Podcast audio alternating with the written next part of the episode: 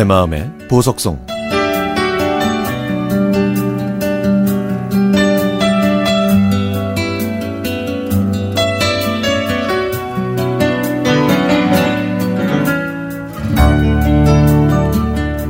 얼마 전부터 딸아이가 남편과 헤어지려 한다고 해서 제 가슴이 철렁했습니다.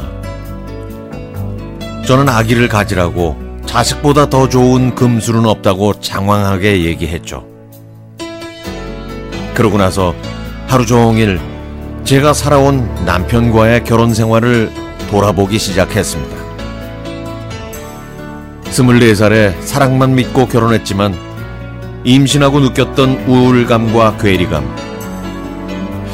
그때는 제가 부모가 되고 한 사람의 인생을 책임져야 한다는 이 무게를 감당할 인격과 모성애는 준비되어 있지 않았죠.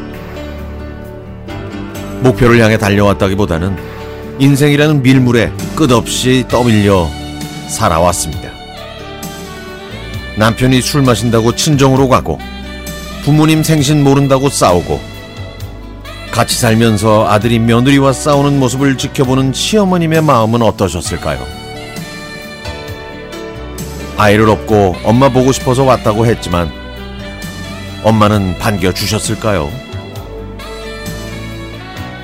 어제는 이웃에 사는 동서가 점심을 먹자고 해서 나갔더니 아들 때문에 속상해 죽겠다고 푸념을 늘어놓더군요. 얘기를 들어보니 조카는 채팅으로 사귄 여자친구 따라 대구에서 서울로 미련 없이 떠났다고 합니다. 조카가 태어나기 한 달 전에 시동생이 사고로 세상을 떠나는 바람에 동서가 고생 고생하며 눈물로 키웠으니 그 허탈함은 무척 컸던 거죠. 더구나 5년 전부터는 이틀에 한 번씩 혈액 투석을 받아가면서 아들 하나만 바라보고 버텼거든요. 그래서 동서한테 말했습니다. 엄마랑 아들이 서로 의지하며 살다가 어느 날 갑자기 아무것도 모르는 아가씨 따라서 직장과 엄마 팽개치고 떠났으니까 배신감 들겠네. 근데 조카가 어른스럽고 생각도 깊어서 어디 가도 잘할 거라는 거 동서도 알고 있잖아. 때가 되면 사랑에 목숨도 걸고 연애도 할 수 있는 법. 이 틈에 서울 가서 정착하는 것도 괜찮지 않아?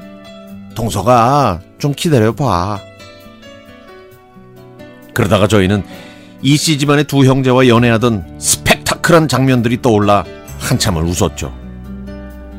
당시 제 남편은 백수였기 때문에 친정 오빠의 감시와 협박에 시달리면서 숨어 다니면서 연애를 했고요. 동서는 피아노과 졸업을 앞두고 교생 실습 중에 밤무대 기타리스트였던 시동생과 연애하느라 가족의 반대가 심했었거든요. 시어머님께서는 큰아들 연애 자금 다 대주시고 둘째 아들이 낸 오토바이 사고에 뒷수습 하시느라 한숨이 그칠 날이 없었다고 합니다. 게다가 여자 집에서 교제를 반대하는 바람에 시어머님의 마음고생이 또 크셨죠.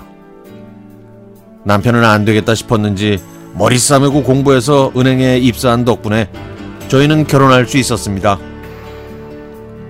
그래도 아버지는 끝내 가난하고 몸이 약한 사위가 마음에 들지 않는다고 사위가 드리는 저를 받지 않으셨죠. 동서는 야간업소에서 음악하는 시동생을 따라다니느라 좋은 직장도 구하지 못하고 한창 예쁠 20대 때를 볼품없는 외모로 보냈는데요. 그래서 주위 사람들은 동서를 노숙자로 착각할 정도였죠. 그 뒤에 동서는 조카가 생기는 바람에 결혼식도 못하고 결혼 어, 혼인신고를 했는데 시동생이 사고로 갑작스럽게 세상을 떠났던 겁니다. 저와 동서는 씁쓸하지만 동의할 수밖에 없었습니다. 에휴, 우리가 젊었을 때 부모님 속속인 건 10배, 100배 더 했지 뭐.